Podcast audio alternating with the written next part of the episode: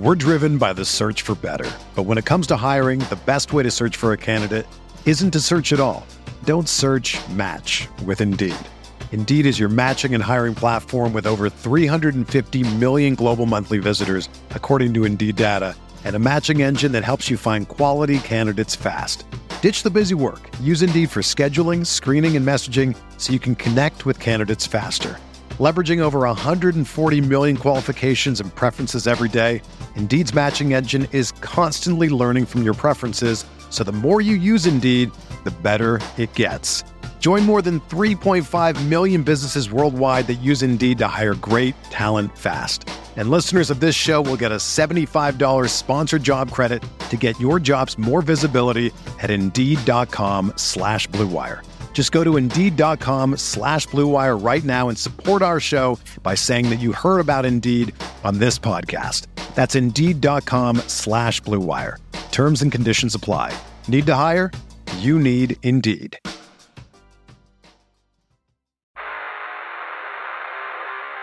You don't want it. You don't need it.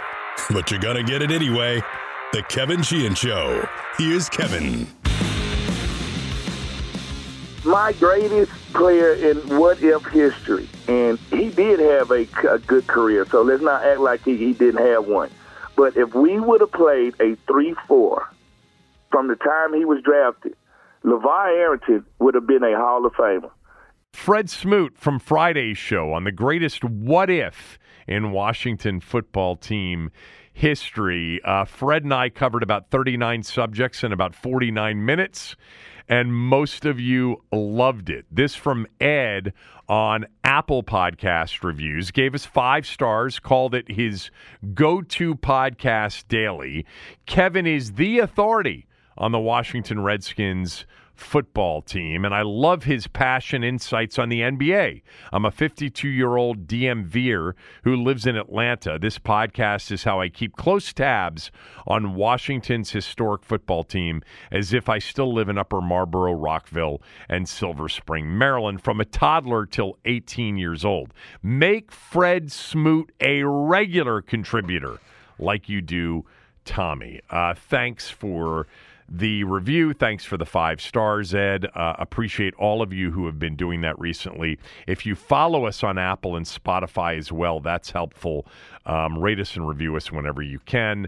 Yeah, I enjoy Smoot a lot, and we will try to get Smoot like we will try to get Doc on the show as much as possible. These summer months, and I'm going to take some vacation this summer. I'm going to take some vacation when I won't actually have a podcast on a few days. I've done that the last few summers. Talking minicamp with Fred Smoot on Friday was great. If you missed it, it was just... It was epic with Smoot on Friday.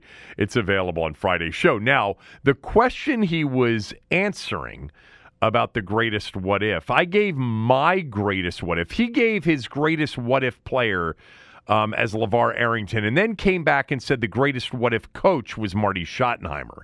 And I said, because the conversation was primarily focused on players, and we both agreed that Sean Taylor was the greatest what if player in franchise history. I said the greatest what-if player after Sean Taylor was Jordan Reed. And we ended up having a conversation about Jordan Reed. But anyway, I went back and put together after the radio show this morning my top 10 what-ifs in franchise history. All right? Number 10 on the list of the greatest what-ifs in franchise history is RG3 in the 2012 playoffs that were competed in January of 2013. Number 10 isn't RG3 overall, because to be honest with you, I don't view him as the greatest what-if or even in the conversation of the greatest what-ifs. He was an issue, with the coaching staff he had, and the owner ended up picking a different coaching staff. And every place he went afterwards was a total debacle and failure. He never had another year the rest of his career, no matter where he went, like his rookie year with Mike and Kyle Shanahan and the staff here. So my specific RG3 what if is the playoffs of his rookie year. What if he hadn't gotten hurt in the Seattle game with a 14-0 lead? You know, and they had beaten Seattle. I think there's a chance they could have gone to Atlanta and beaten the Falcons, and then you would have had the 49ers in the NFC Championship game in Candlestick. And I don't know that they would have won that game against the 49ers. But my greatest RG3 what if, which comes in on number 10 on the list, is not specific to RG3's career. You know, they together, he and Dan, made the choice to move on from the Shanahans, who were the best thing for RG3. And the bottom line is he was incredibly injury-prone anyway. If you want to say, what if RG3 wasn't injury-prone? Okay, but still there were all of the other shenanigans and issues related to him and his self-absorption and his lack of self-awareness that led to issues in other places too. And the bottom line was, you know, without, you know, exceptional coaching, he really wasn't very good as a professional quarterback. But that playoff run after the 2012 season had a chance had he not gone down in the Seattle game. That's number 10. Number 9 on my top 10 greatest what-if list in franchise history is what if Carlos Rogers had held on to the ball that was right in his hands early in the second quarter of a playoff game in January of 2006 in Seattle. Washington had a 3-0 lead, and the truth was, in that game at Seattle, they were dominating the early action.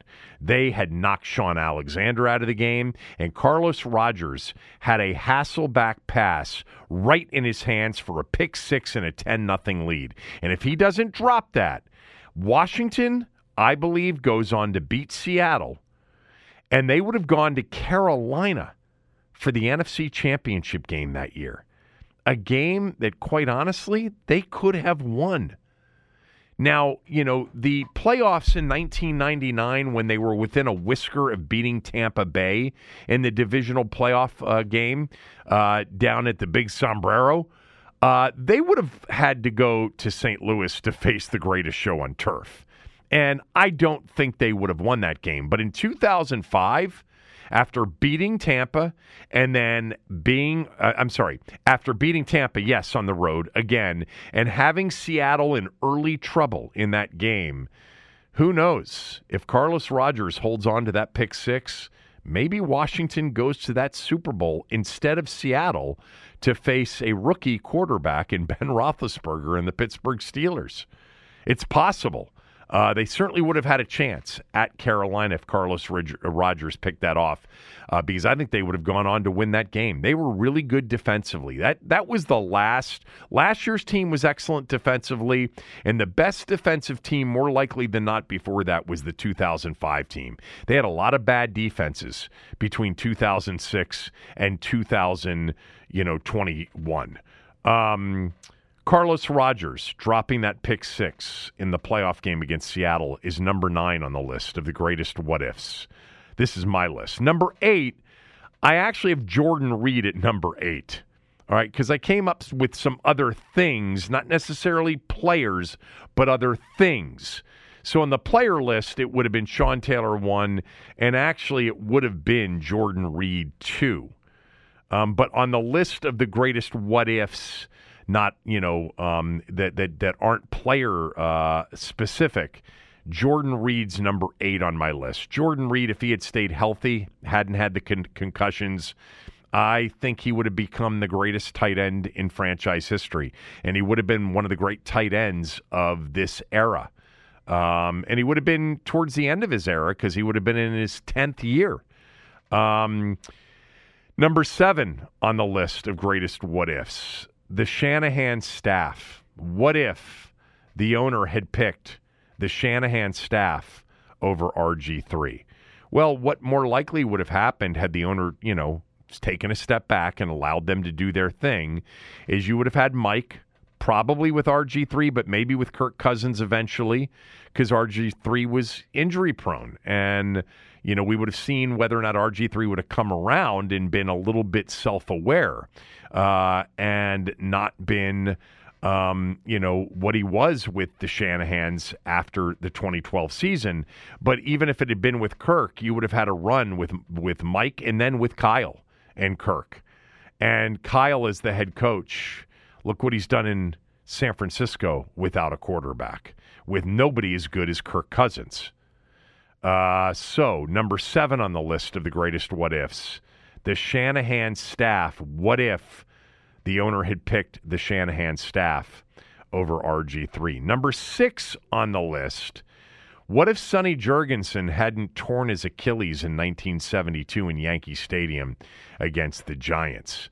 Would Washington had gone on as a much better offensive team and a team that would have had the ability to throw the ball a little bit better than they could with Kilmer?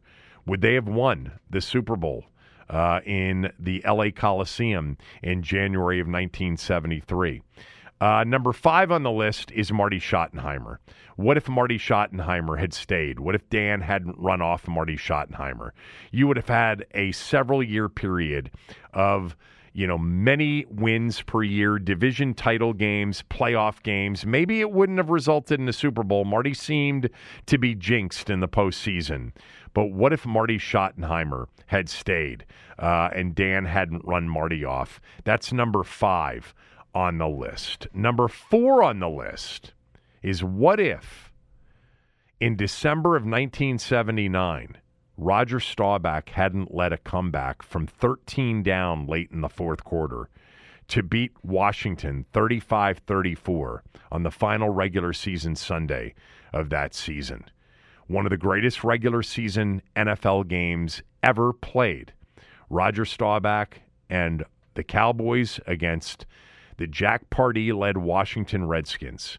The Redskins knew at kickoff in that final 4 o'clock window of the season's final Sunday that if they didn't win that game, they were out of the playoffs altogether. That if they won the game, they would be the division winner and the top seed in the NFC playoffs. Chicago had beaten the St. Louis Cardinals earlier in the day by a margin of victory that was the tiebreaker for the wild card between Washington and Chicago if Washington lost the game to Dallas. Washington jumped out to a 17-0 lead. The Cowboys came back and took a 21-17 lead. Washington then came back and took a 34-21 lead. It was one of the greatest back-and-forth big-game heavyweight matchups in regular season history. And then, with just over 3 minutes to go, Washington fumbled the football with a 13-point lead. Dallas scored a touchdown, and then right before the 2-minute warning, they got a stop, and they got the ball back, and they went down, and Tony Hill caught Roger Staubach's touchdown pass with 42 seconds to go in the game. Cowboys took a 35-34 lead. Washington got in field goal range, tried to call timeout, but the timing of the clock back then was not very precise, and they let the clock run out rather than go back and review it. There would have been 2 seconds left on the clock, and Mark Moseley would have had a 57-yard field goal attempt, 58-yard field goal attempt to win it, and he had the leg. Back then, they never got the kickoff. Washington lost the game. The season ended. John Riggins took a year off. 1980, the following season, turned into a disaster. They fired Jack Pardee. They hired Joe Gibbs. If they had won that football game and gone to the playoffs and maybe made a Super Bowl run, they would have had all the playoff games at home. The Rams ended up going to the Super Bowl that year with Ray Malavasi as the coach and Vince Ferragamo as the quarterback. Wendell Tyler was in the backfield. And they beat the Cowboys, by the way, the next week in the divisional playoff round and went on to the Super Bowl as a 9-7 team, losing to the Steelers in the final of the 4 Super Bowls that the Steelers won in the 70s. But Washington came back without Riggo, who called it the worst defeat of his career. He thought he was never going to have a chance to compete for a Super Bowl, so he took the year off. And they fired Jack Pardee after a 6-10 1980 season. They hired Joe Gibbs, and he showed up in 1981, and the rest is history. What if Roger Staubach didn't lead that comeback? Jack Pardee probably keeps his job for at least another couple of years. Maybe they would have won the Super Bowl or gone to the Super Bowl in that season. But instead, Pardee got fired after the following season and Joe Gibbs took over. That's number 4 on the list. Number 3 on the list. What if Sean Taylor had lived? He would have become the greatest safety in the history of the franchise and one of the greatest safeties of all time. Number 2 on the list. What if Vince Lombardi had lived? Washington had had their first winning season in 14 years in 1969 when they went 7-5-2 in the first Lombardi season here in Washington. Everybody saw what was about to happen. Vince Lombardi was about to turn the Washington Redskins of the 70s into the Green Bay Packers of the 60s with Sonny Jurgensen at quarterback. But before the 1970 season, Lombardi died of cancer. What if Vince Lombardi had lived? That's number 2 on the list. And number 1 on the list, and I was reminded of this after the radio show, what if Jack Kent Cooke had figured out a way to leave the team to his son, John Kent Cooke? That's the biggest what if in franchise history, because if he had done that, we would have never had the last quarter century of really one of the more embarrassing quarter centuries of any professional franchise in sports, major sports history. And by the way, the result being that essentially one of the most famous and one of the most passionate fan bases in all of sports was chased away by one ownership period. If Jack Kent Cooke had decided to figure out how to leave and will the team to his son, John Kent Cooke, there's no guarantee that the winning would have continued or that they would have won as big as they did during the Jack Kent Cooke era. Let's face it, the years after Joe Gibbs left, 93 through 98, that 6-year run was terrible. But it wasn't an embarrassing terrible. It wasn't an incompetent terrible. Sure, there were some bad drafts. You know, there were some bad picks in there. And, you know, Norv probably wasn't the best hire as a head coach. But they did have a winning season in 96. They were 9-7 in that final year at RFK. They didn't go to the postseason, but they had a winning record. They had a winning record in 97.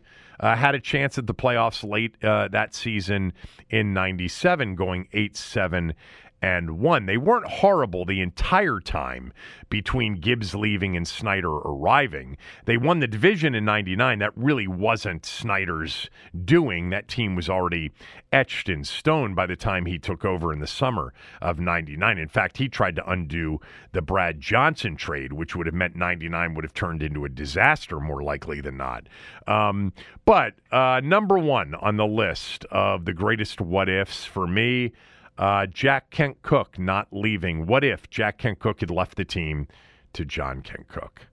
So there it is, my top 10 what-ifs in Washington football franchise history. Number 1 on the list, what if Jack Kent Cooke had figured out a way to leave the team to John Kent Cooke? Number 2 on the list, what if Vince Lombardi had lived? Number 3 on the list, what if Sean Taylor had lived? Number 4 on the list, what if Washington had won the season finale in 1979 rather than losing it 35-34. It's very possible that Joe Gibbs would have never ended up in Washington. Number 5 on the list, what if Dan Snyder hadn't run Marty Schottenheimer out of town? Number 6 on the list, what if Sonny Jurgensen hadn't torn his Achilles in 1972? Would they have gone on to win Super Bowl VII that year? Number 7 on the list, what if Dan Snyder had picked the Shanahan staff over RG3. Number 8 on the list, what if Jordan Reed hadn't been injury-prone, concussion prone. Number 9 on the list, what if Carlos Rogers hadn't dropped the pick six in Seattle in the postseason following the 2005 season? And then number 10 on the list, what if RG3 hadn't gone down in a clump of dirt at FedEx Field against the Seattle Seahawks in the postseason following the 2012 season? That's my top 10. I had a couple of others that I didn't include in that, but I'll save those for another day. All right, one guest on the show today. Al Galdi is going to be on the show today. Looking forward to catching up with Galdi, who's actually coming off of COVID. I did not know that until I talked to him late last week. So Galdi, feeling much better, is going to be a guest on the show today. We'll talk all things Washington Commanders. And I'll also ask Galdi about Stephen Strasburg. A week or so ago, it was reported that he is being shut down for good for this year. I think we've pretty much seen the end of Stephen Strasburg as a baseball pitcher. It's sad, but I want to have a conversation with Galdi about his legacy, because I think he's one of the great postseason pitchers of all time. The show today, presented by MyBookie. Go to mybookie.ag or mybookie.com. Use my promo code KevinDC to secure a first deposit bonus of up to $1,000. You have to use my promo code of KevinDC. MyBookie's got everything that you want for your sports betting needs. If you want to bet maybe the last game of the NBA season tonight, Denver is an 8.5-point favorite over Miami. I don't like a side. I gave out Miami on Friday's show. Plus the 2.5 plus 3, wherever, you know, you ended up getting it. Plus 3.5. I'm sorry, plus 3.5 plus 4. I did bet Miami plus 4, and I lost on Friday night in game 4. Denver was the better team. Denver is the better team. Aaron Gordon was great the other night. Jokic was great. Murray was pretty outstanding. I'm not sure why Miami got away from what they did in game 2 defensively, which was pretty much going exclusively with Jimmy Butler on Jamal Murray. But the Heat, you know, they are what they are. Their role players have to knock down shots, and they haven't in the last two games. They are 19 of 60 from behind the arc in the last two games after going 17 of 35 in Denver in game 2. And that's been really a huge part of why they've gone down double digits in both of the last two games. I credit Denver's defense for a lot of it, but there have been a lot of open shots for guys like Vincent and Strus, etc., and they just haven't knocked them down. But Denver's the better team. I expect they'll win tonight. I don't like a side with the 8.5 number either way, but you can bet it at MyBookie right now. Again, use my promo code KevinDC, and they'll take really good care of you. Lots of NFL prop bets are up already. Right now, in terms of the Defensive Rookie of the Year odds, where is Emmanuel Forbes on that list? He's down there a ways for Defensive Rookie of the Year. Plus 1,900 or 19 to 1 for Forbes. That's 9th on the list for Defensive Rookie of the Year at MyBookie. Will Anderson is the favorite. He was the 3rd overall pick by Houston. The linebacker from Alabama is at plus 400 or 4 to 1 to win Defensive Rookie of the Year. Before we get to Galdi, I wanted to play this piece of sound for you real quickly. It's Ian Rappaport making an appearance on Friday's Pat McAfee show. He's asked about giving an update on the Commanders' sale. The Josh Harris information is fine, but I want you to listen to the very end of Ian Rappaport's answer on the McAfee show Friday. Josh Harris and his partners had a meeting with the finance committee on Wednesday. Wednesday. And basically presented his plan to kind of like adjust, move some money around.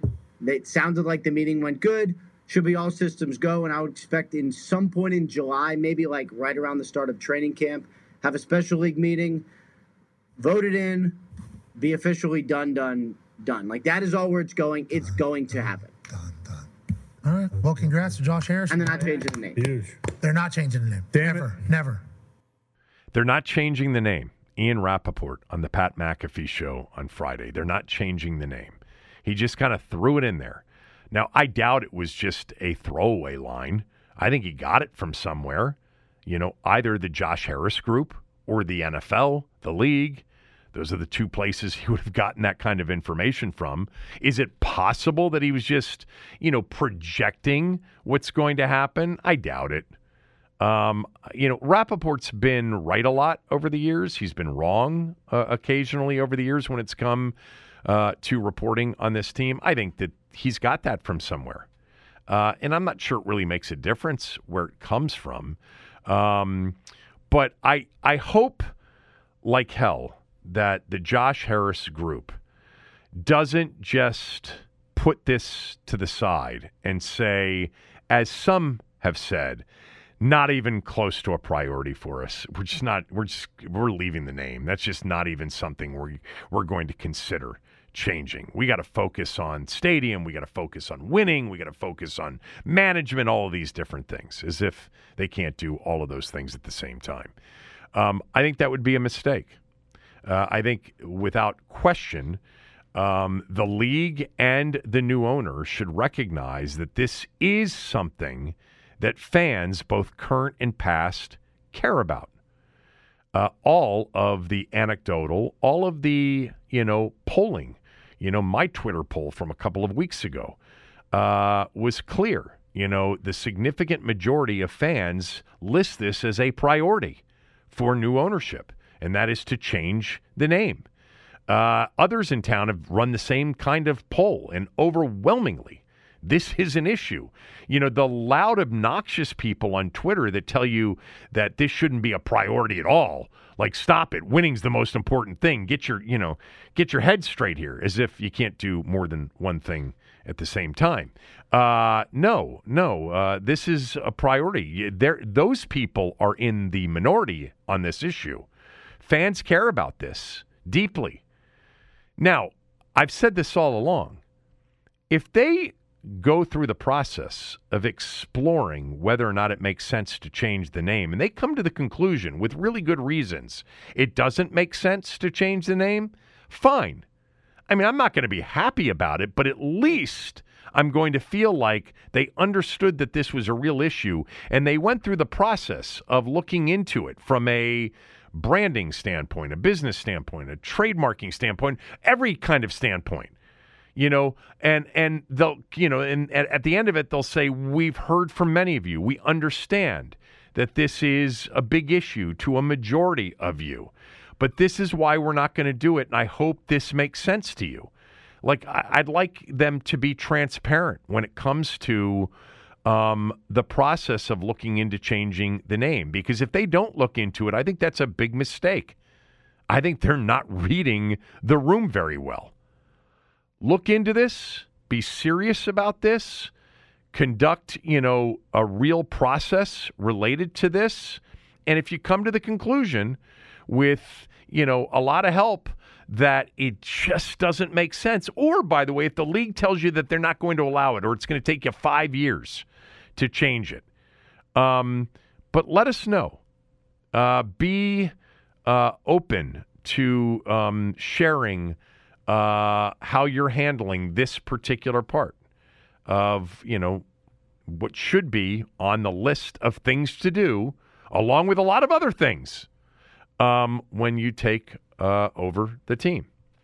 All right. Al Galdi next, right after these words from a few of our sponsors. We're driven by the search for better, but when it comes to hiring, the best way to search for a candidate isn't to search at all. Don't search, match with Indeed. Indeed is your matching and hiring platform with over 350 million global monthly visitors, according to Indeed data, and a matching engine that helps you find quality candidates fast. Ditch the busy work. Use Indeed for scheduling, screening, and messaging so you can connect with candidates faster. Leveraging over 140 million qualifications and preferences every day, Indeed's matching engine is constantly learning from your preferences. So the more you use Indeed, the better it gets. Join more than 3.5 million businesses worldwide that use Indeed to hire great talent fast. And listeners of this show will get a $75 sponsored job credit to get your jobs more visibility at Indeed.com/Blue Wire. Just go to Indeed.com/Blue Wire right now and support our show by saying that you heard about Indeed on this podcast. That's Indeed.com/Blue Wire. Terms and conditions apply. Need to hire? You need Indeed.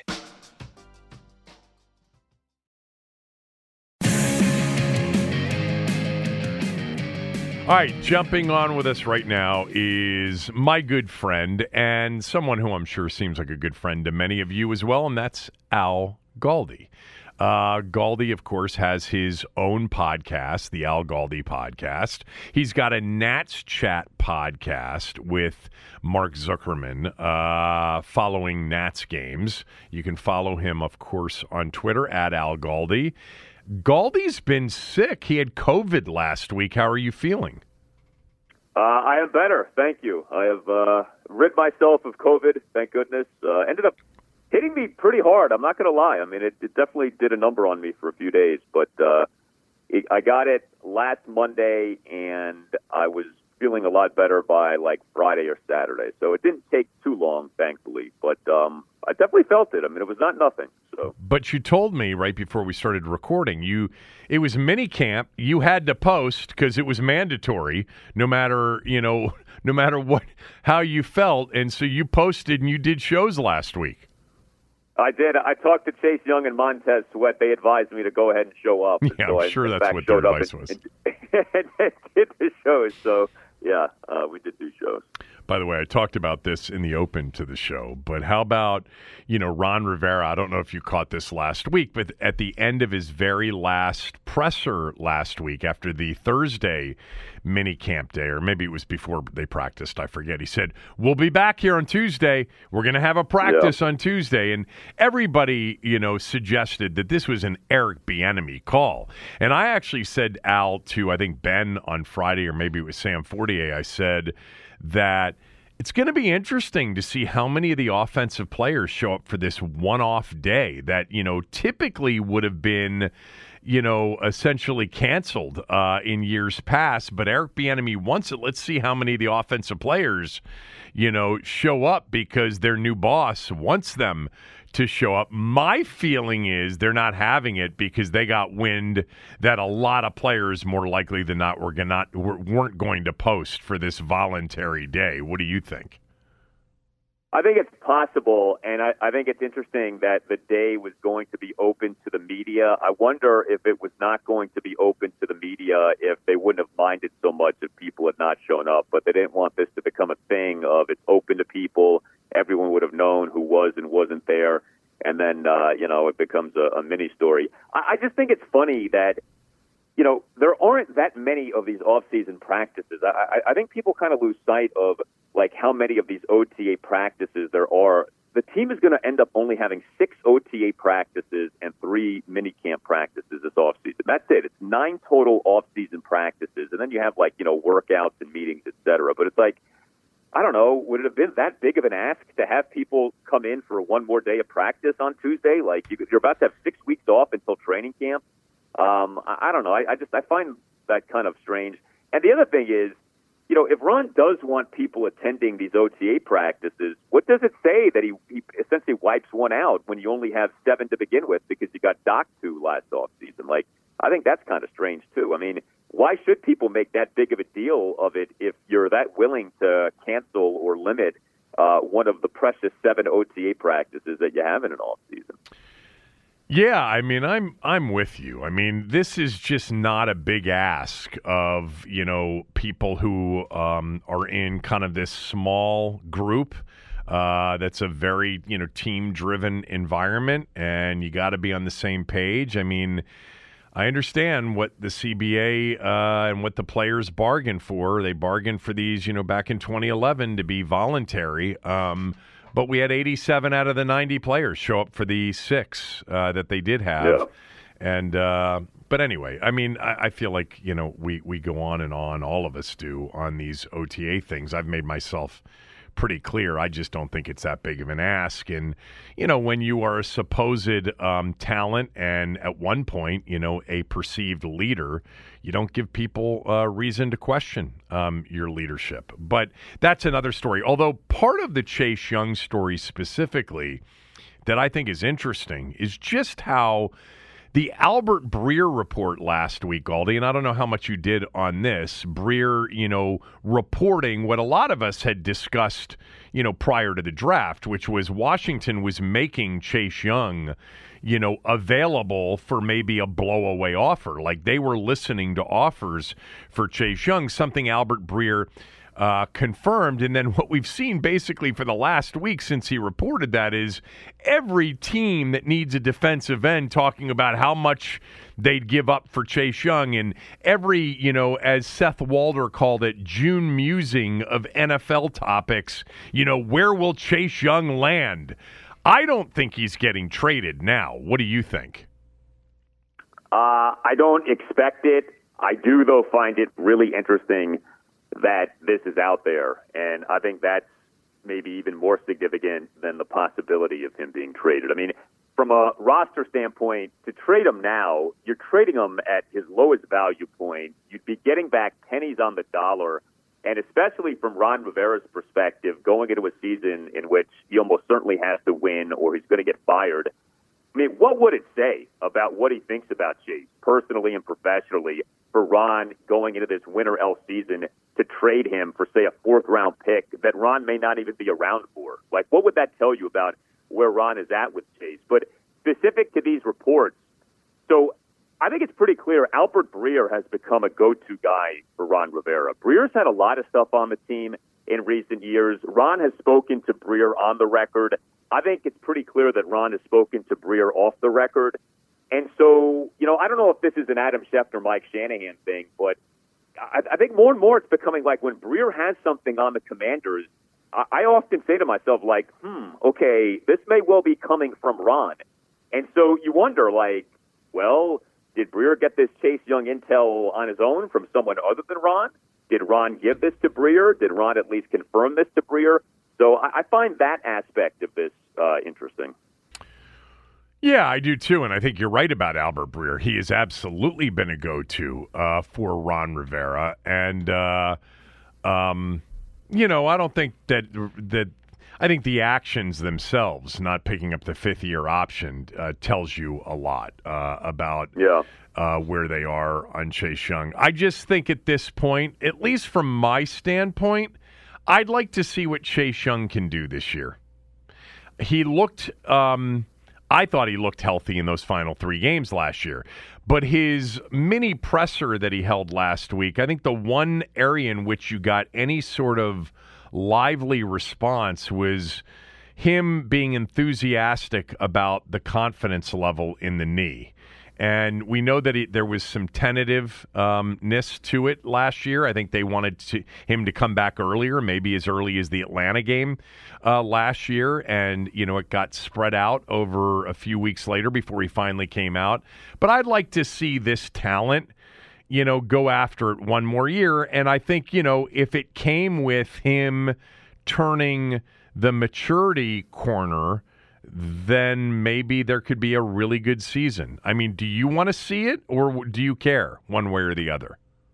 No, I care. I mean, I think it's borderline depressing what has happened with Chase Young. I mean, number 2 overall pick in 2020, here we are just a few years later. The thing that should have been a slam dunk yes when he got taken, picking up his fifth-year option, that thing ends up not getting picked up. This is now a third consecutive offseason in which we're dancing this dance of him not being at some or all of the OTAs, and why is that, and what's up with him and Ron, and, you know, all this other stuff. And he hasn't had anything close to a really good season since that really good 2020 rookie season. So it's like a bummer what has happened here with this guy. This has almost been a exact duplicate of RG3 when you think about each guy was the number 2 overall pick. Each guy had a great rookie season. Each guy suffered a serious knee injury. either toward the end of the rookie season or early, or I guess at some point in the second season. And each guy, you know, in Robert's case, he ended up never doing anything beyond that rookie season. We'll see what happens with Chase, but the parallels are kind of eerie in that way. And, of course, when Washington took Chase at 2, the last thing that you wanted was RG3 Part 2. And yet, at least so far, it's sort of tracking along those lines. So I would love for Chase to, you know, change the narrative, alter the course of the story here, and, you know, have this be a pleasant ending. But I don't know. I think it's really hard to have a lot of optimism. I'm certainly hopeful that he does well. I think that he could. I'm with you. I thought that he played pretty well over those 3 games last season. But, you know, even with that, right, like Ron constantly talked about Chase has to trust the knee. Ron this offseason has talked about Chase has to trust the knee. Clearly, Ron doesn't think that Chase is trusting the knee as much as Chase has needed to trust the knee. There's a disconnect with Ron and Chase that has been apparent, and I just wonder if that's part of this thing just never truly working out here. Like, it feels like a lot of this, since that rookie season, since the Tampa Bay playoff game of his rookie season, it's been an uphill climb. It's been hard. Nothing's been easy. Nothing's been simple. And, you know, I would love for it to get back to that place, but I don't know how likely it is that we get back to that place. Yeah, and I think some of the things that Jack Del Rio said last week, too, are an indication that, you know, it is up to Chase Young. It is a put-up-or-shut-up year. I just hope he has that put-up-or-shut-up year here, because whatever they get back, as you said, would be pennies on the dollar. And the truth is that if they really still aren't sure about him and his future here, if he plays well, and more importantly, he plays healthy for the first 6-7 games, they probably could land more at the trade deadline than they can now. Yes. You know, obviously where the team would be at that point from a standing standpoint might matter, because, again, if you're Ron and you're trying to keep your job, are you going to trade away at Chase Young, who's having a good season? But, yes, I think there is validity to what you said, that you maybe could get more for him at that point. But, again, like, look at how we're talking. You know, this guy wasn't supposed to be a trade chip in year 4. Like, he was supposed to be a centerpiece of the rebuild. And instead he's become, you know, not an afterthought, but he's become this person who, you know, we all kind of agonize over, and, you know, what is the deal with him? And I hate that it's gotten to this point, but hopefully somehow he can change the conversation. That is in play. I mean, I don't dismiss that possibility. No, I think I said the same thing. It was before the draft, and we were talking about, you know, the very likelihood that Washington would not, you know, would field offers, and if somebody blew him away, that they would, you know, consider trading him. And I just said, think about what we're talking about here. We're talking about the number 2 draft and the defensive rookie of the year in 2020. And I'll tell you what, Al, and you do always do a great job of breaking down these seasons, you know, quantitatively, but I don't buy into Chase Young just had a couple of really good games at the end of the year and a bad year for defensive rookies. I think Chase Young, even when he wasn't, you know, getting home, I think he was an impact player for much of the season. Now, some of the game-changing plays in 2020 came late, but I remember when there was a column when Boz, I think it was Boz, wrote a column midway through the season about what a bust he was, and Tommy jumped all over it and said, see what Boz is saying? I'm like, you guys aren't watching these games.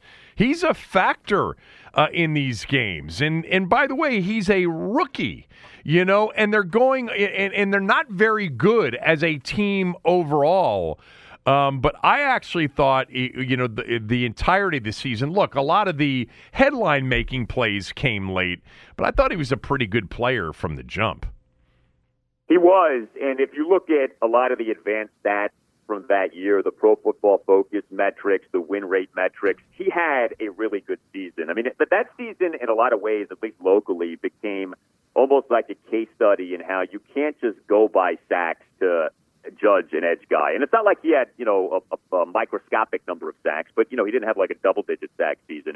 But, yeah, if you watch the games, if you look at some of the more, I think, telling and important stats, Chase Young had a very good rookie season. There's no debating that. Like, that was the case. It's just what has happened since then. But I actually think, like, Montez Sweat's season last season is a lot like Chase's 2020 rookie season from a standpoint of Montez last season did not have a ton of sacks. But if you watch the games, he had a very good season. Yeah. If you look at his advanced numbers, he had a very good season. You know, I think most people know this by now, but you can't just go by sacks. Now, sacks matter, and the great edge guys do get a lot of sacks. That's true. You know, the Myles Garrett, the T.J. Watt, et cetera. But, you know, if a guy only has 8 sacks, that doesn't necessarily mean that he's worse than the guy who had 12 sacks. You know, like there's a lot more to what an edge guy does than just getting those sacks. Yeah, and thinking about that 2020 season as well, I think Chase's worst game was the playoff game. I think he was completely manhandled in the playoff game against Tampa. Now, they had, you know, good tackles in that game, and they had a Hall of Fame quarterback on the other side. But that was a game in which he really did not deliver, you know, as he had down the stretch that particular year. All right, let's move to another topic. All right, just real quickly, give me your overall thoughts as to where we are on the ownership front. I mean, I think it's going to be done here in the next month, month and a half in terms of the vote. You know, and any sort of thoughts on that area of the, you know, of the off-season conversation? Yeah, so I'm happy that it sounds like the timeline has been expedited to where, you know, late June or into July we might get this vote as opposed to August. I never understood this thing of, like, it has to be in August that the owners vote on this. We got the purchase and sale agreement announcement from the Snyders and Josh Harris in May. So I mean, why does it take 3 months for the owners to vote on this, even if there are some financial structure changes that need to be made? So, yeah, I mean, I think we all are in the same boat of the sooner the better. But, of course, it's the what that matters a lot more than the when. And so whether this thing gets finalized in June or July or, you know, even if it does happen in August, like the fact that it's happening is still incredible. And I don't think we should lose sight of that. Like, this was a pie-in-the-sky dream as recently as November 1st of last year. And then on November 2nd, when Forbes came out with that report, and then the statement came out that transactions were being explored and the Snyders had hired B of A, that changed everything. And it still is remarkable to me that we are at this point. So, you know, to me, it's like we should be thanking the football gods on a daily basis that we've arrived here. But, you know, I think it's going to be so interesting whenever the sale gets finalized, like what those ensuing days look like. Like, is there going to be some big press conference at which, you know, Josh Harris and maybe Mitchell Rales take questions for like an hour and just talk about all kinds of things? Do they not do a presser? You know, is there maybe some kind of launch event? And when it comes to actual immediate change, I mean, knowing what we do know about Harris and Rales, you know, they seem to be very measured, thoughtful, analytical people. They're not going to just rush into things. It feels like really the stamp and the impact of the new ownership may well not be felt until next offseason. That, you know, this year is going to be kind of a transition year, an evaluation year. It's already very late into the offseason for anything from a football ops standpoint to happen. Although, you know, I guess you could see a front office change. I guess that is possible. But it feels to me like come January, February, March of next year, that's when some real impact stuff could happen. It doesn't feel like that's going to happen. It doesn't feel to me like the sale is going to get finalized and like the next day, you know, Jason Wright's going to be fired and all kinds of things are going to come out. Like, it feels more like it may take some time for the big things to go down. I hope you're right about the end of June. I'm not hearing that, but I hope that I feel the same way you do. I don't know why. This is not one of those sales where the ownership is kind of lucky to be a part of it. This is one of those sales where the new ownership is lucky to be a part of it. This is one of those sales where the existing ownership should feel lucky that Josh Harris and his group stepped up and paid Dan Snyder $6 billion when no one else was willing to do it. I think they should expedite this thing and give these guys, you know, as much of a head start as they can possibly get on a number of issues. Now, with respect to, like, you know, some of those issues, I don't know what's going to happen either, and I would probably side with you that, you know, there may be a period of time of just sitting back and figuring it all out because they're not able to do that right now. What would you like to see them do first? Well, I think when it comes to so there are things that need to happen, and then there are things that, you know, like you sort of want to happen. So just in thinking about, like, what I think would be the appropriate approach here, I think they need to get to work on this stadium thing. And so I think in terms of something that you could do right away, and, you know, if you go by the Magic Johnson meeting with Wes Moore, maybe that already kind of happened, but really try to get it to where we can get something figured out with the stadium before the end of this calendar year. You know, like at least that can be something that happens before the end of this season. I don't know, like, who needs to be fired and who needs to be hired in terms of business operations. I think there's a lot of evaluating that's going to need to go on from there. I mean, I think everyone needs to prove him or herself. I think everything should be on the table in terms of change. But to sit here and say, well, I would like for them to come in and on day one fire Jason Wright, like, I don't know if that's the way that things should go. I think that that's something they're going to have to figure out. But I think the stadium thing, that needs to be addressed. FedEx Field is borderline untenable. Even if you make some upgrades to it, everyone is like counting down the day in which you have a new stadium and you're out of that dump and you can really sort of launch this thing in a proper way with a new venue. And so I think it would be really good if that could get figured out before the end of this year. I don't know how likely that is, but, you know, it does feel like this three-way bidding war, which the team has for long wanted, but it's never really had, you know, D.C. versus Maryland versus Virginia.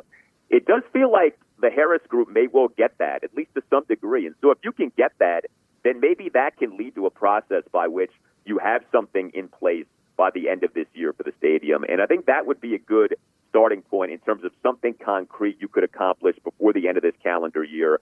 And then, like I said, next offseason, we can deal more with, like, who's hired, who's fired. You know, if anything's going to happen with the name, I don't think that any decision on that is going to be made right away. I think that's going to be something, again, you talk to people about and they get a better handle on, you know, what they can do, what they want to do. But the stadium thing feels like something you can get to work on quickly. Yeah. I hope that they really do, you know, address the name issue in a very responsible way, and if it ends up being that you know, it doesn't make sense, explain to us why it doesn't make sense. You know, I talked about in the Open this Ian Rappaport, Pat McAfee appearance where he just slipped in at the end of an answer. They're not changing the name. I think it would be personally a mistake if they came out and said, yeah, we're not going to even look into it. We're going to keep the name. You know, there's a couple years we'd have to wait to change it anyway, or whatever it is. I think they should be very serious in their, you know, in their response to this. And if the answer is we can't change it for this reason, this reason, this reason, and that reason, explain it to everybody. But it's too big of an issue for the significant majority of fans, both current and past. I mean, you know, the people that don't think it's a big issue are the significant minority, even though they're the loudest, especially on social media. But I would like to see, you know, the Josh Harris group take it seriously. And I'm fine with the answer being it doesn't make sense for us to move away from Commanders if they give us the reasons why, and the reasons make sense. What do you think? Yeah, well, I think the Harris group would be nuts not to explore the issue. I would be stunned if the Harris group didn't explore the issue. In fact, I would be stunned if Josh Harris, at least privately, doesn't already have an opinion on what he would like to do. But, of course, there's what you would like to do, and then there is what you should do from a business standpoint. And then, you know, if you're part of the NFL, there is what you would be allowed to do. But, yeah, I think it'd be crazy not to evaluate that. Everything should be looked at here. You know, this is like the ultimate blank canvas. So there's nothing too minor. There's no issue that is too much in the way of minutia to where you should say, that's not that important. Like, no, you should look at everything. I think with the name, I think what is so tough, and I always come back to this, is that there isn't an ideal, perfect, obvious go-to new name. There never has been, you know. The only name that this team could go to where you would get a maybe not universal joy, but you would get a lot of people happy, would be going back to Redskins, and that just doesn't seem like that's going to happen. And so if you can't do that, there isn't another name that you could say, okay, that's the name. Like, there just isn't. There never will be. People are always going to have a problem with whatever you do. Even if, you know, you go back to Washington football team or some version of that, people are going to have a problem with that. Personally, I'm not a huge fan of doing that as a permanent name. So, you know, I think that's always going to be tough. But without question, you should evaluate that. That's been a huge issue for years, the name. And I think it does matter to a lot of people. I think it should matter to a lot of people.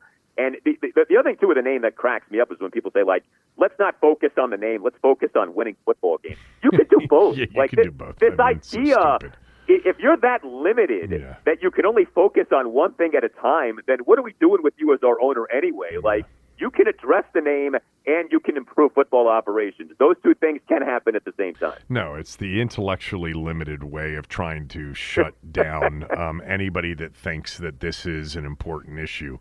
But I do agree with one thing that you said. Whatever, if they were to change it, you're never going to please everybody. It's just that if you went back to Redskins, which will not happen, I can report that. But you're just never going to please everybody. And that was part of the problem going into it. I mean, it's the one thing that I would give to Jason Wright and to Will Middlebrooks and all the people that were involved in it is it was a near impossible task.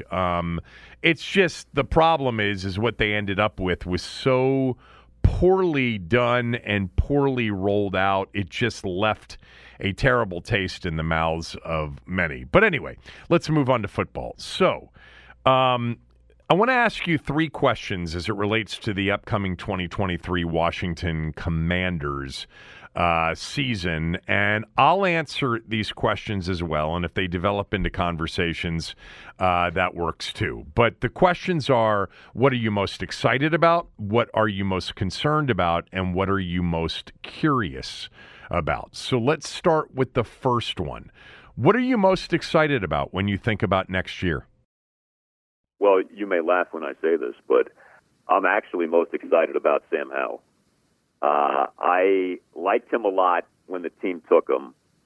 I recognize that the likelihood of a fifth-round pick becoming a really good NFL quarterback isn't exactly sky high, but I'm actually really anxious to see him play.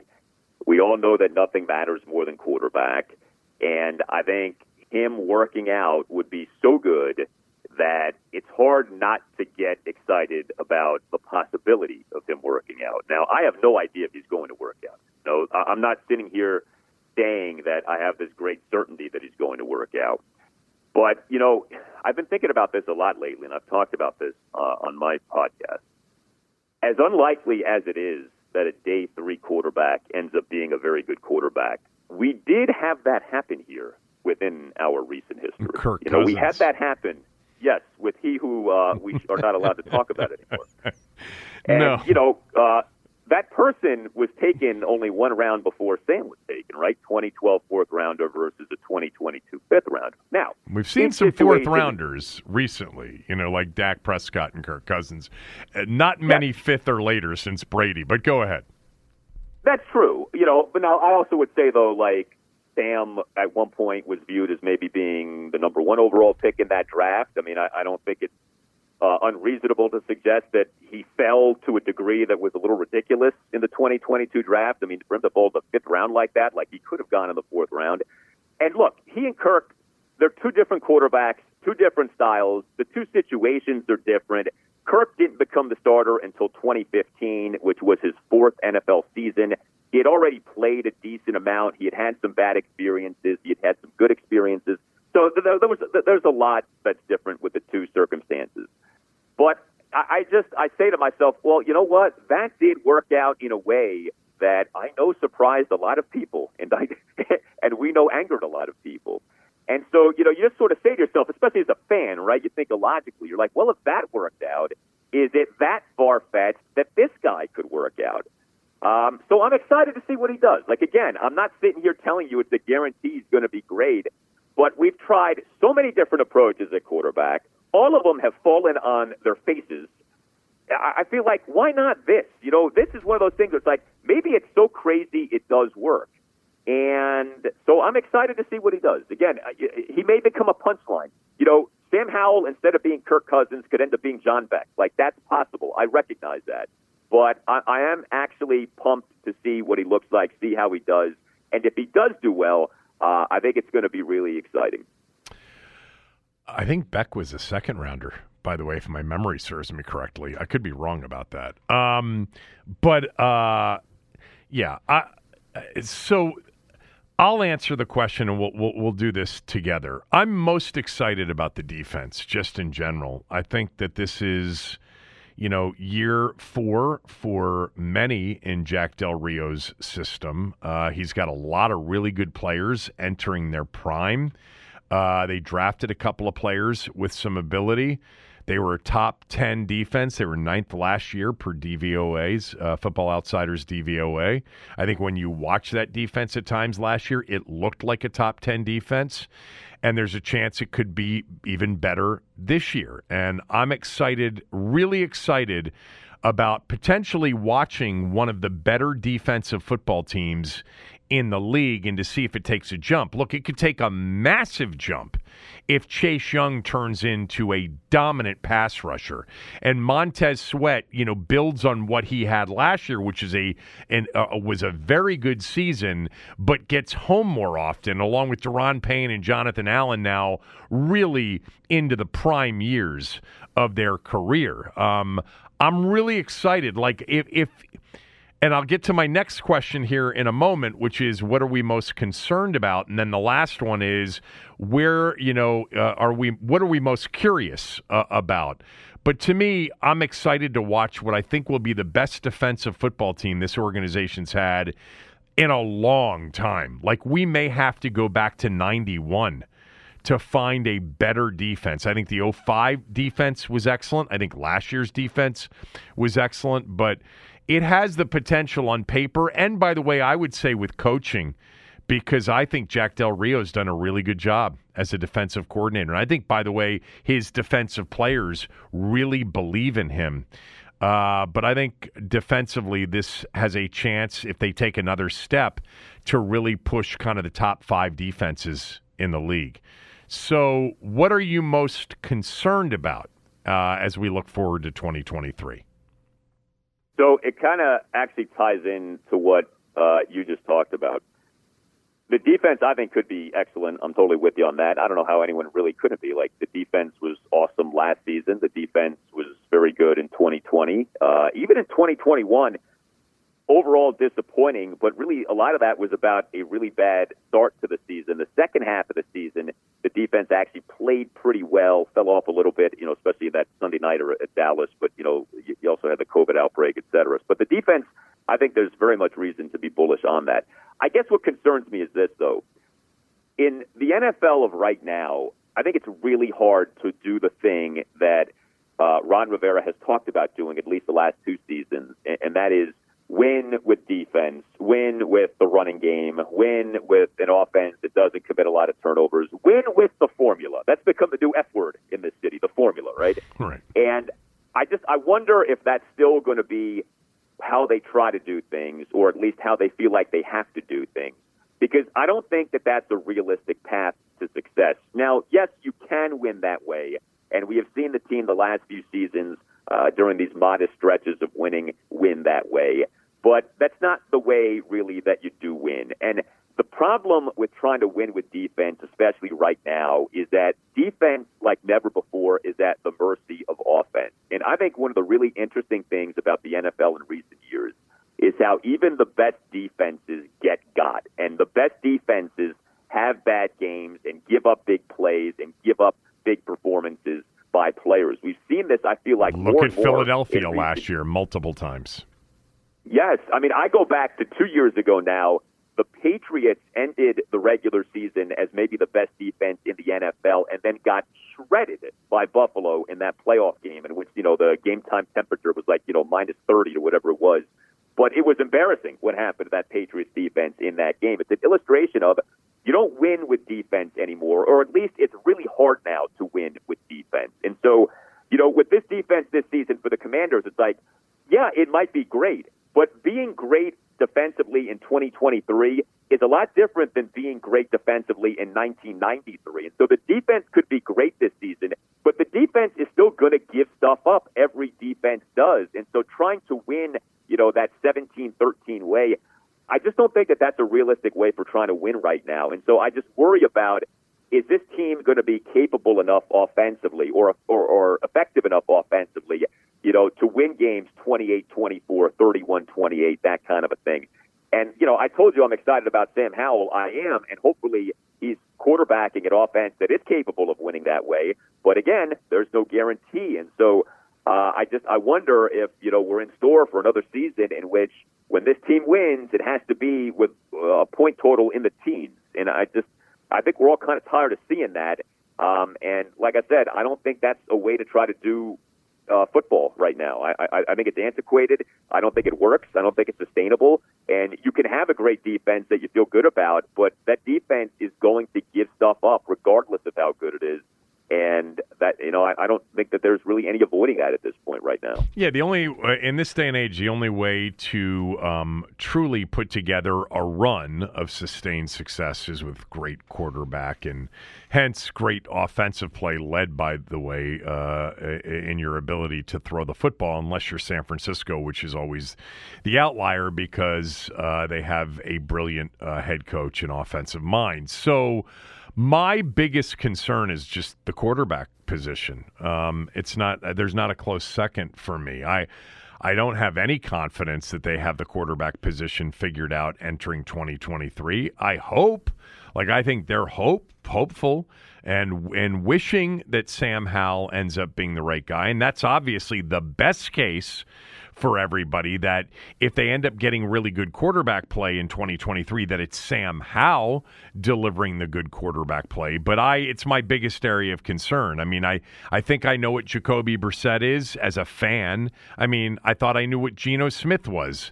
And who knows, maybe Brissett has a Geno Smith kind of, later career run in store. But I don't think so. And I think that Sam Howell is more of a long shot, that it turns out that he's really a bona fide NFL starter. Again, I'm hopeful. I am hopeful.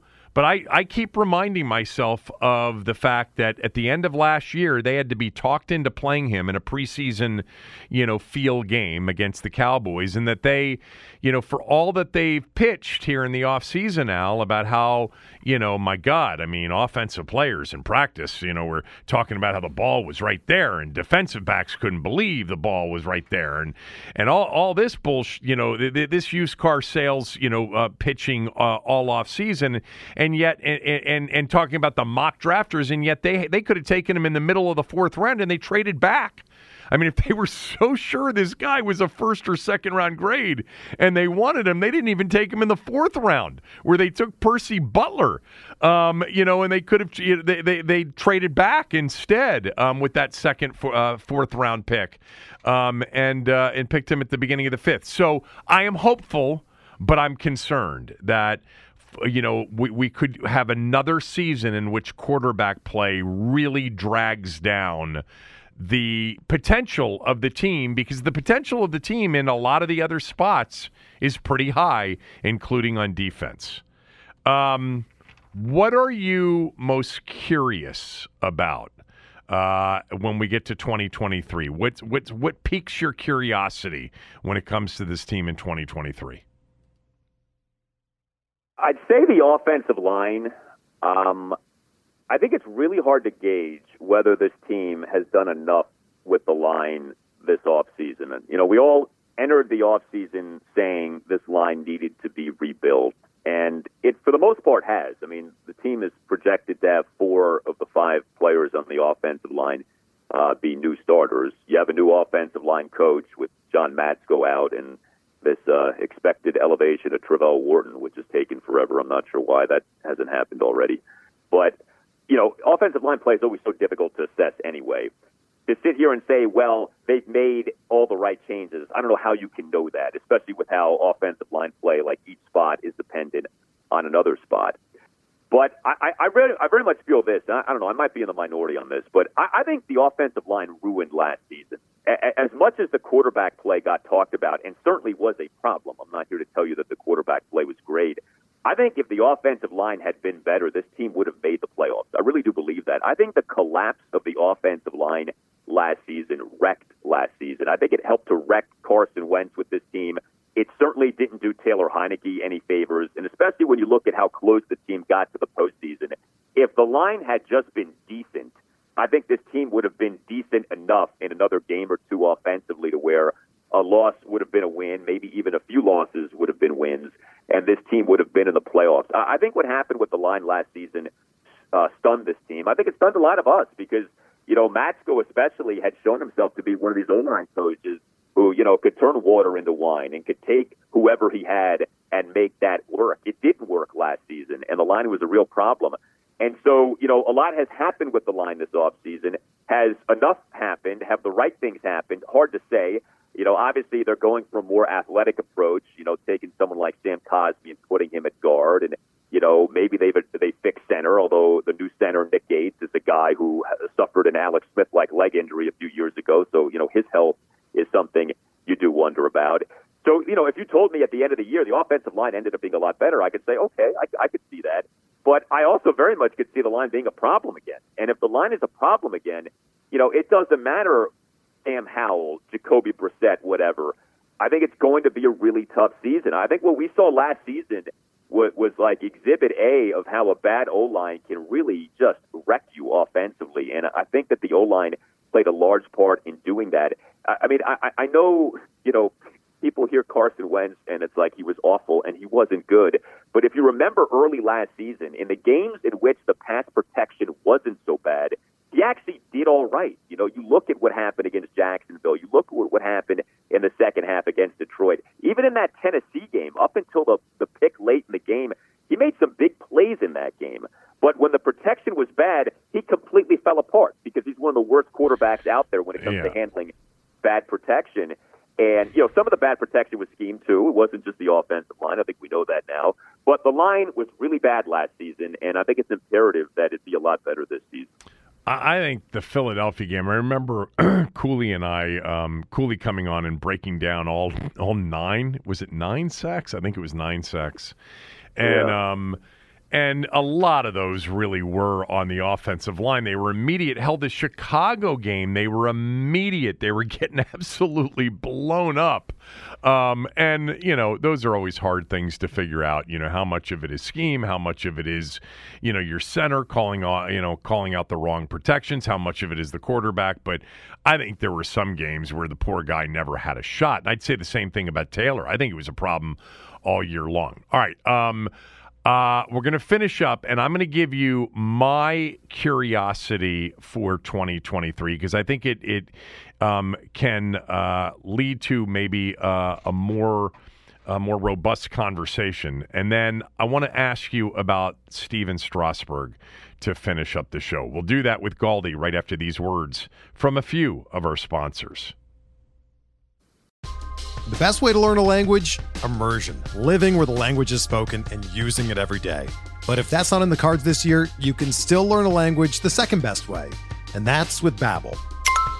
Be a better you in 2024 with Babbel, the science-backed language learning app that actually works. Don't pay hundreds of dollars for private tutors or waste hours on apps that don't really help you speak the language.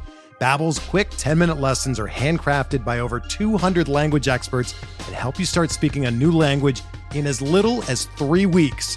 Babbel's designed by real people for real conversations, and their tips and tools are approachable, accessible, rooted in real-life situations, and delivered with conversation-based teaching so you're ready to practice what you've learned in the real world. Here's a special limited-time deal for our listeners.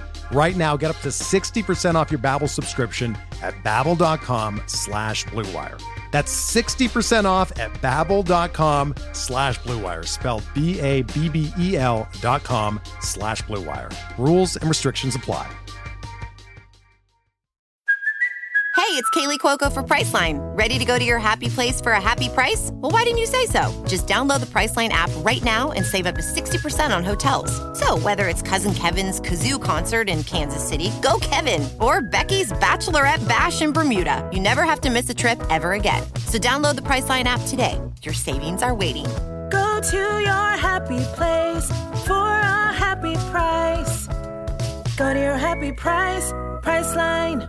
Mother's Day is around the corner. Find the perfect gift for the mom in your life with a stunning piece of jewelry from Blue Nile. From timeless pearls to dazzling gemstones, Blue Nile has something she'll adore. Need it fast? Most items can ship overnight. Plus, enjoy guaranteed free shipping and returns. Don't miss our special Mother's Day deals. Save big on the season's most beautiful trends. For a limited time, get up to 50% off by going to BlueNile.com.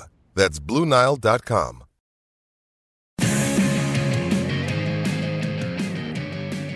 All right, we'll finish up with Galdi with this.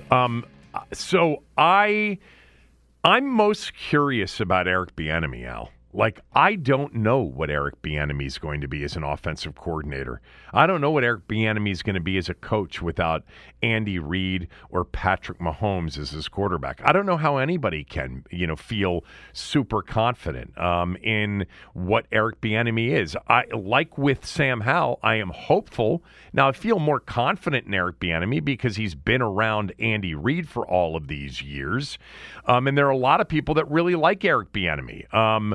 But I also know that no one offered him a job outside of Washington, and that's an offensive coordinator job, let alone all of the head coaching jobs that he was turned down for. So I am most curious about what Eric Bieniemy is. Like, will he be a good play caller? Will this scheme be the right scheme for the talent they have? We know he's going to be involved in making a lot of the decisions, if not all of the decisions on offense. Will he make the right decisions as far as the quarterback goes? What kind of developer of talent is he? I think one of the things we learned about Eric Bieniemy in Kansas City, he was a good play designer. That was the one thing that was kind of consistent across the board. He's really good at designing plays. But there's a lot more to being an offensive coordinator than just designing plays. That, for me, is the biggest curiosity. Hal is more of a concern for me, or the position is. Bieniemy's the curiosity. Yeah, I think that's totally fair. I mean, he's never been an offensive coordinator with play-calling responsibility before, so you can't be certain of anything. But, yeah, the play-designing thing has been talked about a good bit, and so I think you feel reasonable with him in that way. I like the fact that he is this, super attention-to-detail, demand accountability kind of coach. Now, I know that act can wear thin, so I do wonder if maybe – come November, December, guys get tired of the way that he is and tune him out. But I think at least right now, that's what this team needs. This team has been bad offensively for years. And so I think if nothing else, he can maybe get them in good shape that way. I would think him as a play caller may be a bit of a work in progress. But, he's not some NFL newbie, right? Like, he's been around one of the best play callers ever in Andy Reid for a while. You'd think that Bieniemy has in his mind a way that he wants to do this. And so I'd like to think that the learning curve on that can be moved through pretty quickly, and that he at the very least can be part of an offense that's decent. I mean, that's the thing. We don't need this to be the Chiefs' offense of these last five seasons. It would be lovely if that was the case, but nobody's anticipating that. This has been a bottom fifth of the NFL offense for years now. If you can just be in the middle of the pack. Since that the quarterback whose name we can't mention was here. Yeah, I didn't want to say it again because I know people get very angry. But yeah, I'll put it like this. The last 5 years, okay, 2018 through 2022, this has been a really bad offense. And it's interesting because those 5 years line up precisely with Bieniemy's 5 years as Chiefs offensive coordinator. And so one of the things I've done on my show, you look at what the Chiefs were doing for those 5 years and what our team has been doing for those 5 years. Yeah. And, it's night and day, right? And, of course, there's irony there, too, because who did we trade for in March of 2018? The quarterback who had been the Chiefs quarterback, but that's another conversation. Yeah. But, yeah, so it's like you don't need excellence. Excellence would be great, but you just need competence. And I'd like to think that Bieniemy, at the very least, can help to get this offense to a level of competence. Because if you get that and you have the great defense, this can be, say, a 10-win team. I really do believe that. Yeah, I mean, if the defense is as good as we think it can be, we know that they've got playmakers. The offensive line, can be schemed around, but hopefully it's better across the board talent-wise and production-wise. Just, like it's been the case here now for 5 years. How good and competent can they be at quarterback? If they can be competent, they can... they can contend for 9-10 wins, and it's a tough division. At least it looks like a tough division right now. But that's where it lies, quarterback. And we'll We'll find out. You know, the Eric Bieniemy conversation has been an interesting one, and Tommy and I have been having it, and I've been having it on my radio show as well. And I think this is a really interesting thing for him. Look, it may be, Al, that it's not a decision. It's obvious that Sam Howell is just the better quarterback, so let's play him. And maybe he's the long-term guy, but he's, you know, right now he's the best. That would be great. He's the long-term guy, and by the way, he's also the best guy for right now. That would be the best way for that to happen. But what if it comes down to, boy, Jacoby Brissett is much further ahead than Sam Howell. Everybody can see it. And we've actually got a chance to be much better offensively, or much more competent offensively than we've been with the combination of Eric and Jacoby Brissett. And we're not so sure about Sam Howell. He's more of a project. Then it's a big decision for Bieniemy, because he could make progress towards being a head coach by developing a young quarterback from maybe a rough start to a great finish, where it looks like at the end of the season he's the real deal. But he could also make progress towards being a head coach, taking a team that's been wretched offensively for 5 years, as you described, and turning it into a top half of the league offense on a 10-win team because they're good elsewhere with Jacoby Brissett. I don't know which one he wins bigger with, although I would, because Sam Howell may lead to a 7-10 record, but be a guy that has some upside when we get to the end of the year, or has people talking about the development from the beginning of the year until the end of the year. Yeah, the competing interests for this season are A, fascinating, but B, potentially so problematic when you have Ron, who's coaching for his job. You have Bieniemy, who's coaching for his first NFL head coaching job. And then you have what's in the best long-term interest of the organization. Like, what's in the best long-term interest of the organization is to find out what Sam Howell is. If he's good, great. If he's bad, then that's almost further reason to keep playing him, because let him be bad. Let the team bottom out. Let's get a super high pick in the 2024 draft, and let's get ourselves a Caleb Williams or a Drake May. Jacoby Brissett feels like, hey, Ron is angling to keep his job. Bieniemy is angling to get a head coaching job. Sam Howell's struggling in September. Sam gets benched. Jacoby becomes the quarterback, and the team ends up having another one of these, 7-10 type seasons. That's, middle of the road. That's a road to nowhere. And so, you think about like all of these competing interests and how everyone is sort of doing what makes the most sense to him and his future.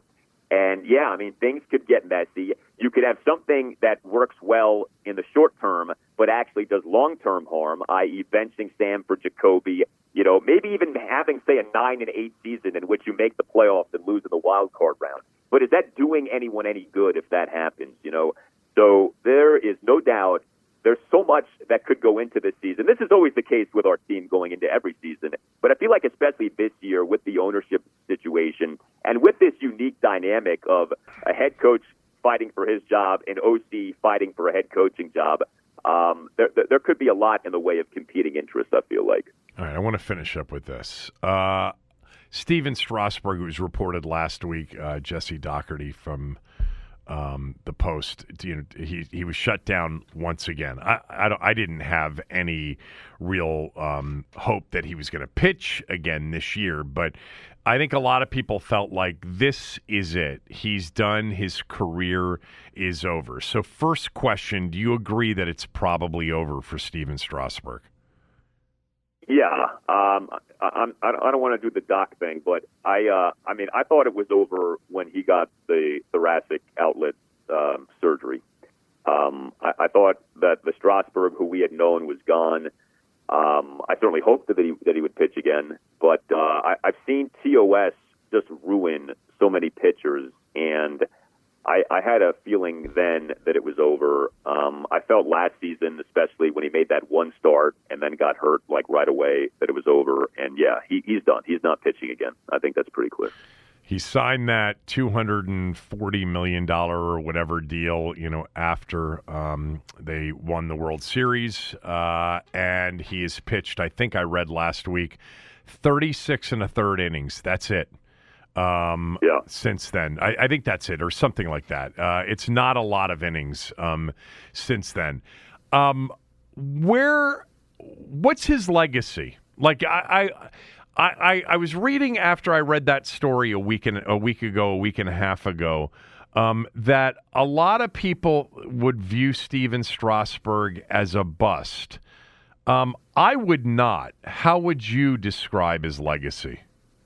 No, he's definitely not a bust. I mean, I think his legacy starts with him being one of the best clutch performers in Washington, D.C. sports history. Yeah. I think that's where it starts. I think he's on the short list of the best clutch performers in the history of this city. I mean, I think, you know, it's John Riggins, it's Stephen Strasburg, it's a few other guys, but, like, that's about it. Like, Strasburg is in that conversation. He's one of the best postseason pitchers in the history of baseball. I don't know if people understand that. His numbers, from a playoff perspective, all time are outstanding. So it starts there. Now, of course, it doesn't end there. He was oft injured. He does end up having what is arguably the worst contract in not just D.C. sports history, but in the history of sports. This 7-year, $245 million contract is a special kind of awful in terms of the dollars spent and the production gained. I mean, 8 major league regular season starts for Strasburg since signing that contract. That's horrendous ROI, as the phrase goes. Okay, so that is part of the conversation. But he had a very good career. You know, if you look at his regular season stats, they're not overly impressive in terms of the totals. But if you look at the rate stats, like his ERA, his ERA plus, his strikeout rate, et cetera, they're really good. And those rate stats over the course of more longevity would have landed him in Cooperstown. He's not going to be a Hall of Famer because of the lack of volume of production. But the rate at which he produced actually was pretty good. And like I said, the postseason accomplishment is awesome. So I think that is kind of what his legacy is. I mean, I don't think you can not mention the injury or not mention the contract, but it starts with what he did in the playoffs, and not just in 2019. What he did in 2017 in that game at the Cubs, the the mold game, game. Yeah, I mean that was awesome what he did. And that how about in relief in the wild card game against the Brewers? Absolutely, and so. You know, Strasburg, it's been a weird deal with him with the Nats. You know, he has not been around the team. He has not spoken publicly in a really long time since he made his start last season. You know, there's a feeling that he's really down about this. I mean, the Doherty report was alarming from a standpoint of, like, serious nerve damage. You know, he has 2 young daughters. I mean, you know, you wonder about basic things like can he pick them up and play with them and things of that nature. So I don't know where he's at from, like a mental health standpoint. But I do know this. He has nothing to be ashamed of with his career. He left it all out there. Nobody blames him for the injury. I don't think anyone thinks that, like, he's laughing all the way to the bank with what's happened here. I'm sure he's embarrassed by this. It's rough to have a contract like this and for you to not perform to any real degree upon signing that deal. That's a pretty heavy weight to have to carry. But I do think the legacy starts with what he's done in the postseason. Yeah, I mean, a 1.46 ERA, memorable, performances, individual performances in our city's history was him in Game 6 of the World Series against the Astros. You know, by the way, you reminded me, correct me if I'm wrong, but when he signed that 7-year deal, $240 million or whatever it was, didn't people at the time feel like he could have gotten a lot more? Well, that was with the initial extension that he signed. So it's a little confusing. He was set to be a free agent in the 2016-2017 offseason. He, in May 2016, stunningly signed an extension with the Nats, which was stunning, especially because Scott Boras is the agent. So he signed at that point a 7-year, $175 million contract. And that's when I think a lot of people said, boy, he should have just waited to go to free agency. He could have gotten more. He signs that deal. That deal includes an opt-out. The opt-out ends up being at the perfect time for him after the 2019 season. He's the World Series MVP. And it's not just that. You know, Strasburg for the 2019 regular season led all National League pitchers in innings pitched. He demonstrated a durability in the 2019 regular season that we had not seen. And so the thinking was when the Nats gave him the 7-year, $245 million deal, that he maybe had sort of found himself from a health standpoint, from a durability standpoint. You as you know, like, there are some athletes who are injured early in their careers and then do become more durable as time goes on. But, of course, with pitchers, it's different. Pitchers' arms break. And you look back on that deal, 7 for $245. You give it to a guy in his 30s. You give it to a guy with the substantial injury that Strasburg had. It's a contract that should have never been given out. It's a lesson that these baseball teams keep learning. I mean, Jacob deGrom, 5 years, $185 million. This is his age 35 season. We find out last week he needs Tommy John surgery. That contract right now, absolute debacle for the Texas Rangers. So these teams refuse to learn these lessons, I guess. Let me ask you one more. I know that they have, I think, the second pick in the Major League Draft, and apparently there is another all-time kind of prospect as a pitcher that the Nats may have the opportunity to draft. Yeah. So his name is Paul Skeens, and he's being talked about as the best pitching prospect since Strasburg. It is a really interesting draft. The top two players in the draft, in terms of like widespread belief, are two LSU guys. This guy, Paul Skeens, the pitcher, and this guy, Dylan Cruz, an outfielder. And Cruz is being talked about the way that people talk about like Mike Trout. And Skeens is being talked about the way that people talked about Strasburg going into his draft. Although, Trout, it's interesting. Trout was not taken with a high pick. He was taken in the 20s, but that's a different conversation. But the point is this. The Nats at two are guaranteed to get a stud. There's a third player, this outfielder from Florida, Wyatt Langford, who's very well regarded. But what's going to be so interesting is this. So the Pirates have the number one overall pick. Most people think that they're going to take Cruz, but there's some conversation that the Pirates might actually not take Cruz or Skeens because of the slotting system with the draft and take someone who actually might cost less. And so it's possible the Nats at two have their choice of Cruz and Skeens. So what would you do? That's one of the more. So I would take Cruz because I think position players, there's far more certainty with them than there is with pitchers. But that would be a fascinating conversation of like, do you take the position player who projects to be a stud, or do you take the starting pitcher who projects to be a stud? The Nats in their farm system right now, their top three prospects are all outfielders. But to me, you should ignore that when it comes to the draft. You should never draft based on what you already have in your farm system because needs can change and you can always move guys around to different positions. But, this Nats rebuild is on a nice path here because things are better than they were a year ago by far in terms of the farm system. And they're about to add to the mix a guy who, at least on paper, projects to be really good. Like this guy, Skeens, he could be pitching for them in the majors next year. If you remember with Strasburg, he got drafted in June of 2009, made his debut June 2010. This guy, Skeens, could be pitching for the Nats next season. And at LSU, it's in the NCAA baseball tournament.